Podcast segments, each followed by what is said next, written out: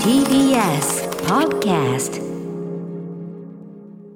ここからはカルチャートークです。今夜のゲストは2月に刊行された等身大より低めのエッセイ、持ってこなかった男がじわじわ来ると話題のロックバンドトリプルファイヤーの吉田康直さんです。よよろしくお願いします。吉田さん、これ、あの、イントネーション、持って、持ってこなかった、持ってこなかったじゃなくて、持ってこなかったでいいんですか持ってこなかった、持ってこなかったで、はい。持ってこななかった、了解です。持っはていこ。なかった。はい。ということで、トリプルファイヤー吉田さん、実はこの番組登場は2回目でございます。前回のご出演は、アトロック、この番組が始まってまだ間もない、えー2018年4月の本当に第1週目、えっ、と、ライブダイレクトのコーナーなんですけど、演奏っていうか、曲をトリプルファイヤーミックスを DJ オシスラブさんがして、はいで、吉田さんはトークとドリンキングね、ドリンキングドリンキングで、 ドリンキングでもう特にドリンキングで出演いただいて、でもその後あのアトロクのこの番組の盛り上げパーティーっていうね、番組始まりパーティーということで、大会山ユニットの方にもご出演いただいて、は、はいいあのめちゃめちゃかっこよかったです、トリプルファイヤー。あの時ライブでリアルに見たのは初めてだったんで、めちゃめちゃかっこよかったです。あありがとうございます。なんていうことを言っても、吉田さんにはどう思われているのかなっていうふうに感じる本 でした。 ちょっと性格が悪い。いやいやいやいや、まあ、そこがね、人間らしいということなんですよ。ははいい、ということで、吉田さんのご紹介を日比さんから改めてお願いします。はい、ご紹介します。1987年、香川県の生まれです。インディーバンドトリプルファイヤーのボーカリストでいらっしゃいます。ソリッドなビートに等身大の歌詞を載せた楽曲には定評があり、メンバーは皆性格が良く、友達も多いそうです。 音楽活動のほか映画やドラマ舞台 CM 大喜利イベントなどにも出演歌丸さんとはタモリクラブで共演済みということですね、はいそして雑誌や各種ウェブサイトでは執筆活動も行っていて EX 大賞あ失礼 EX 大衆でおよそ5年間連載していたコラム「あなたが本気で紅白に出たいなら」をまとめ過失修正した自伝的エッセイ「持ってこなかった男」を先月双葉社より刊行されましたはい、ということで、あのまずはおめでとうございます。ありがとうございます。吉田さん、まずはこの自伝エッセイを、はいその書いてみないかっていう、これ、依頼が来て書いたわけですよね。そうですね、はい。うん、これ、どう思われました、最初。まあ、誰が読むんだろうって思 いいまやいやいや、まあ、まあでも、僕も吉田さんって何度かおしおご一緒してるけど、す。はい。なんかこう、なんていうかな、外側からだと、何を考えてるか分かりづらいところもあるから、はい興味ありますよ、やっぱそれは。どうしどうやってこうなったんだろうみたいな。ああ、そうですね。どうやったら、どうやったらこんなにタモリさんに好かれるんだろうみたいな。まあ、好かれてるのがよくわかんないですけど。だって吉田さん特集やってたじゃないですか、タモリクラブで。ああ、そうですね。そんなことないですよ、普通、人物に特集なんて、そうタモリクラブで、はいよっぽどですよ、それは。まあまあ、スタッフさんには好かれてるのかなと思って。ね、でもその、その割にこう持ってこなかった男でこう、夜、まあ、気持ちはわかるけど、昼過ぎに起きた描写としてね、タモリが知らない女優と話していたっていう ね、ブスッとした描写があって、はいうんさすがだなと思いました。あ それは本当に見てたんで、はい。うん リアルなね、リアルな描写ということで、あのでも本当にあのトリプルファイヤー、その曲自体、僕はそのだからよ吉田さんがそのトリプルファイヤーとしてこう出てきた以降に知ってるから、あのあその独自の音楽性とか良さみたいなのが、最初から、まあ、なんていうの、表に出た状態で、はい。お会いしてるから、はいなんかこうそこに至るまで例えばトリプルファイヤーがバンドとしてこれだけなんていうかな紆余曲折というよりはもう起死回生というかはい。ギリギリの逆転をしてここに来てる感じとかはい。なんかほらもうねあの本の最後の方だともう解散しようとと言いかけててみたいな話とかはい。もちろん全然知らなかったですし。あとその吉田さんがその、まあ、幼少時からこう来る中で、まあ、特に僕印象深かったのはやっぱ大学サークルでのいろんなその自意識のこう戦いというあかあ、はいはい。それがすごく、まあ、僕ジャンルも違うし立場全然違うけどまあでも大学の時にこのこの4年なり何なり在籍してる間に目が出ないとなあとかってこの感あじーまあ同じは同じだなあとかはい。すごいこうグッときてしまいました本当になんあかー辛かったですけど読むのが、辛いですよね。うん、ご自身でもそう思うそうです。ちょっと辛くなりますね。辛くなる、あのーでも結果として僕はポオキテ・ポルシェさんの「男のやばすぎバイト列伝」と並ぶあの、はい音楽関連青春小説の本当にこれおあのおだててんじゃなくて、はい新しい傑作あの双璧をなす傑作だというふうに思いましたけどああ、それは光栄すぎますね。どっちも語り手が結 構ひどいっていうところが共通しているそうですね、ちょっと、あの、嫌なことをまあまあか書いちゃう感 じ嫌なこと書いてこれあのじゃあちょっとリスナーの読まれた方の感想メールご紹介していいですかあお願いします、はいえーラジオネーム板さん、えー吉田康直さんが出演ということで本の感想を送ります遠さと、ね、恨み事とね遠さと上から目線の批評とともに繰り出される当時の友人やバンド名の、えーバンド名のあ本流、まあ、要するにいっぱいなこう出てくると、いえーいつまでもあの頃の感情をみずみずしいまま心に保管してあることはすげえなと思いましたが正直何度も胸焼けもしました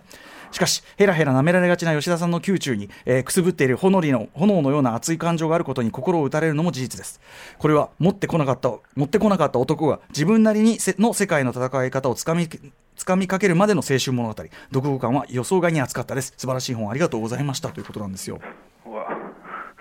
すごいね、でも本当になんていうのかな本読んでてあれこの本もうすぐ終わりなんだけどもうすぐ終わりなのに吉田さんまだギター売りに行こうとしてるとかそうっすよね残りページ数からしておかしいですそうなんですよ吉田もう本終わりかけてんのにまだ全然物事がいい方に向かうどころかパチンコに全額溶かしたりしてるみたいなこう思いきやちゃんと最後にねドンってこう今に至るこうあれがあったりしますからね。まあ、あんままあすごい好転してるわけでもないですけど、まあ、ちょっとちょっと救いがあるくらいですようんね。救いありましたしまずそのこのメールにもありましたけど割と本当に赤裸々にね、あの関係した人の話あれオール本名ですか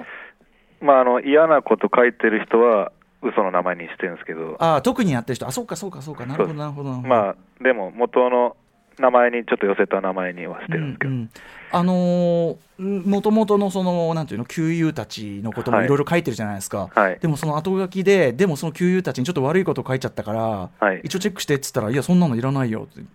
おおお前のプラスになるならみたいな、はいなんか一枚大人だったみたいな、これも全体のその吉田さんの視点全体をひっくり返すような、 このうんいい話感みたいな。ああ それ本当そう言われた時若干泣きそうになったんですよね。ねえでもす、でも吉田さんってやっぱ、結果としてというべきかなわかんない、吉田さんのお人柄というべきか、やっぱ人には恵まれてるってことっすよね、これ。あそうですね。僕割とあのすごい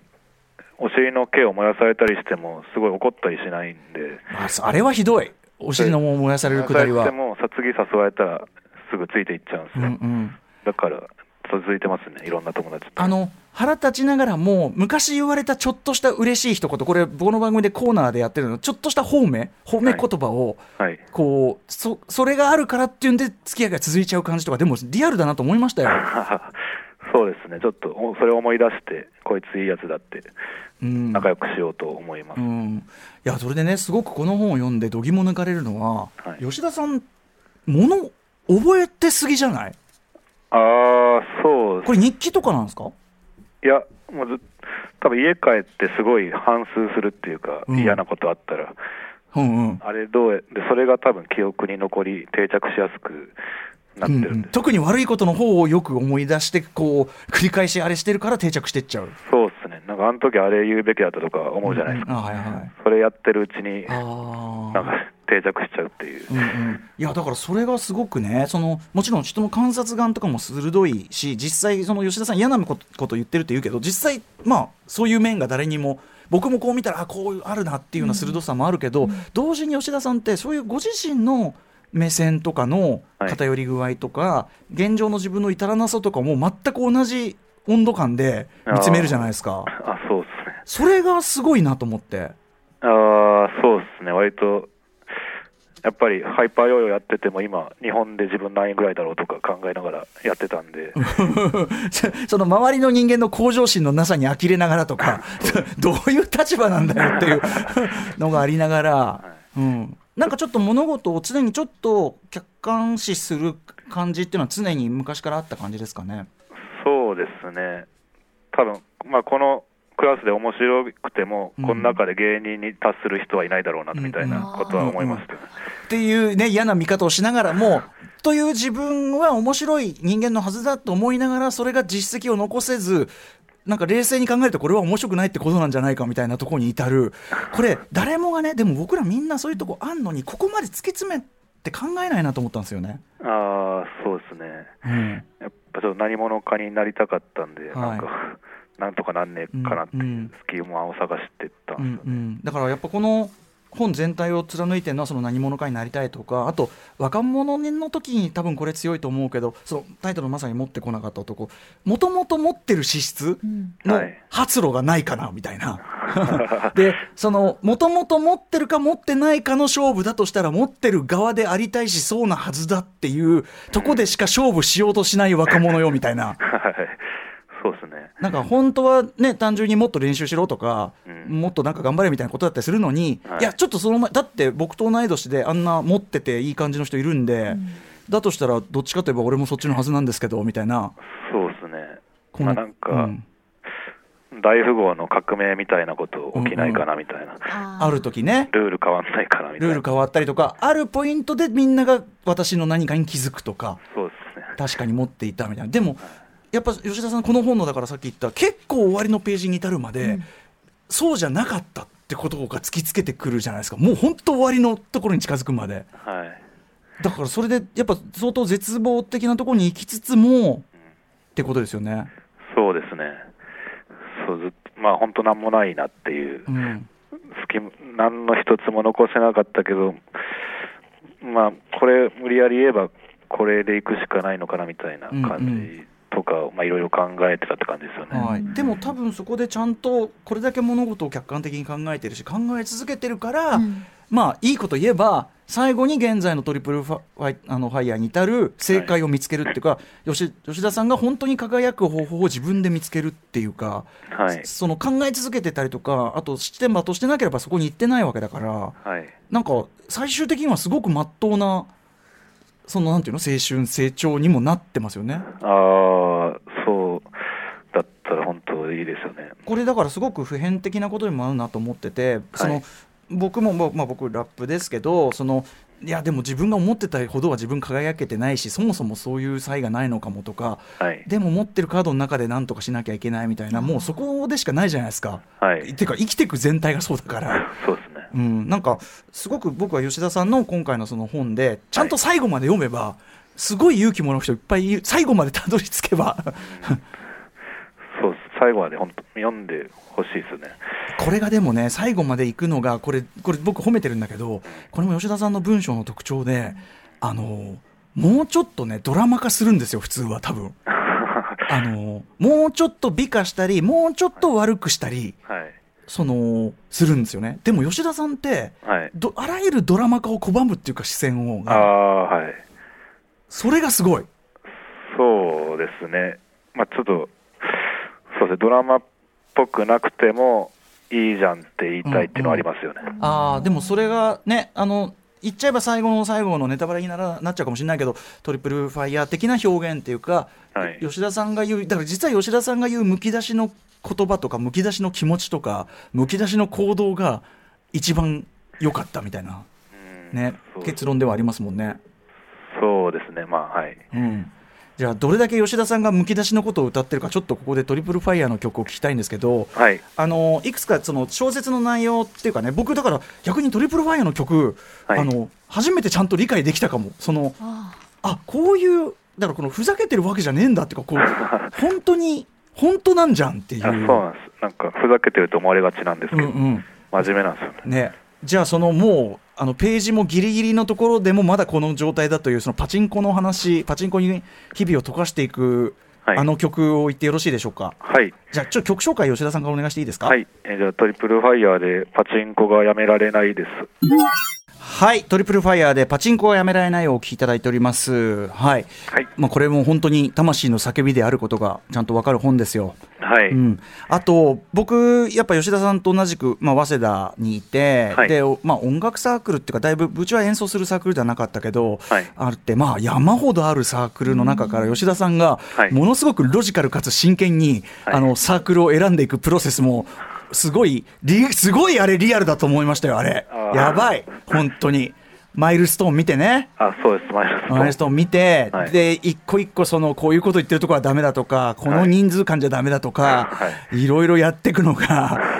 でもサークルって同時にこっちも選んでるけど、はい向こうからも選ばれてるじゃないですか。そうなんですよね。あの残酷な、なんていうの人間全体合コンみたいなう。ん、いや、合コンですよね、ちょっと、ね。ほんとね。それのなんていうの告白さというかそこも余すとこなく描かれてるし、はいその中で吉田さんがすごいまあ頑張ってこう頭角頭角というか表そうとするんだけどやっぱどうせえこの世代だとどっちかというと俺じゃなくてこっちみたいな。そうですね。同じサークルの、ただのサークルの同じ学年ですら勝てないっていう感じ。ねえそれもでもあることだろうなとも思うし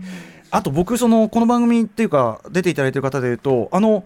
途中ガンガン出てくる高橋さんって、はいあの話も面白いし飲み会になると輪ができて、はい特撮とかにも詳しくてって、はいあれ終わりから高橋ひよりさんですよねあ、そうです、そうです。高橋ひよりさんそうなんだ直接のあんな先輩なんだそう、ちょっとカリスマでしたね。あそうなんだでも確かに高橋さんはねあの明るいし、はい話も面白いし、うんでもその高橋さんから吉田さんは面白い認定されたことでちょっと救われるみたいな。そうですね。そこからはちょっと立場が上がりましたけ ど。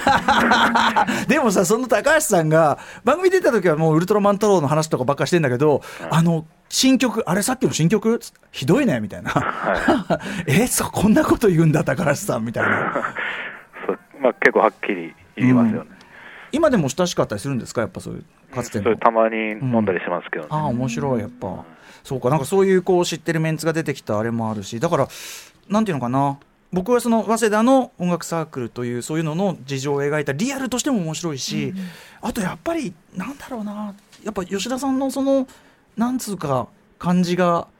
うんこうに救われる人いっぱいいると思うなやっぱね、ああ、いや、そうであってほしい。うんまさにそういう一冊になってると思います同時にやっぱ吉田さんはこうやって人のこと見てんだと思ってはい最初からそんなことじゃないかと思ったけどって どう思われてんだろうなみたいなあーそうだから「タモリクラブ」初めて出た時の話とか出てくんなよと思いながら読み ました、うん、いや、ほん全く嫌な感情抱いたことない。そうあの失礼なこととかは言ってないはずだけどなと か思いながらこう読んでました、うんすごい嬉しい。ありありがはというございます。、いやでも本当にあの素晴らしい一冊が出来上がったと思います。えーということで改めてちょっとお時間も近づいてまいりましたんで最後に日比さんから原曲吉田さんの著書のご紹介お願いします。はい。トリプルファイヤー吉田康直さんの初の自伝的エッセイ、持ってこなかった男は、双葉社より税込み1760円で発売中です。はい、今ちょっと BG に弾いてますけど今日は寝るのが一番良かったというねトリプルファイアの曲、僕が最近そのやっぱこういうご時世だからうちで一日寝てしまった寝ち,、はい寝ちゃったみたいなはいことが多いって話をちょいちょいしてるんですけど、はいやっぱそういう時にもあ勇気出るっていうこの曲寝て正解だったってい うねまあまあ、寝る効果とかもあるん で。寝て正解だったと力強く自分に言い聞かせ続ける歌っていうね。そうっす最高っすよ、もう本当に。トリプルファイアまたちょっと、いずれ、なんていうの、ばなかなかライブはさ、その時も嫌がってましたけど、はい。いやってくださいよ、ちょっとえうちの番組。嫌がやってましたっけあや嫌がってるからお酒飲んでミックスにしたんじゃないで すか。ああ、そうですね。えあのいずれお願いしていいですか、はい、本お当に先。生お願いします。うんまあ、DJ ミックスって形でもいいんで、またあのお声掛けしますんで、よろしくお願いします。はいよろしくお願いしますはい、吉田さんからお知らせことなどありますかは、まあ、本を読んだら、アマゾンにレビューを書いていただけると。ありがあたいえ、でもいい、いい方に限るでしょ、そんなのさ。あ、まあ、3以上でお願いします。うん、3以上、そうだよね、あのさ、結構いいとか書いときながら、3とかマジねえからって話ですよ ね。そうです。あ、けどうんたまに2とかあった方がリアルかもしれないです。あそっか、あのやらせ感がなくなるから、そうそか、うですはいうまく散らない よ、それ、どうやって分担するんですか、そ全体れを。見てから自分の星を決めてくださあい。そうかそうか、ちゃんと自分のできることっていうのを見てからやれっていうことですよね。はい、わ、かりました、皆さん、星つける際はね、でもよ読んでもらえれば、絶対この面白さと、あと最終的にすごく自分の、本当にあの今、特にこの感じ、みんな、みんななんか何もできてねえって思ってる時期だから、あのいいと思いますよ、本当に。ということでございます。ということで、あの改めまして、あのトリプルファイヤーとしてもあのお待ちしておりますし、吉田さんもなんか、いいですか、お声掛けして、あ、お願いします。今日思ったより話してくれたから、ほっとしました。あ、やっぱお酒っていいです ね。ですね。はい、正解でした。 飲んでてもらって。はい、ということで、えー本日のゲストはロックバンドトリプルファイヤーの吉田康直さんでした。ありがとうございました。ありがとうございました。またよろしくお願いしますあ。りよろしくお願がいしまとうございました明日のこの時間は東日本大震災から10年ドキュメンタリー専門の配信サービスアジアンドキュメンタリーズ代表坂野悟さんに震災関連のドキュメンタリー作品を紹介していただきます After Six Junction.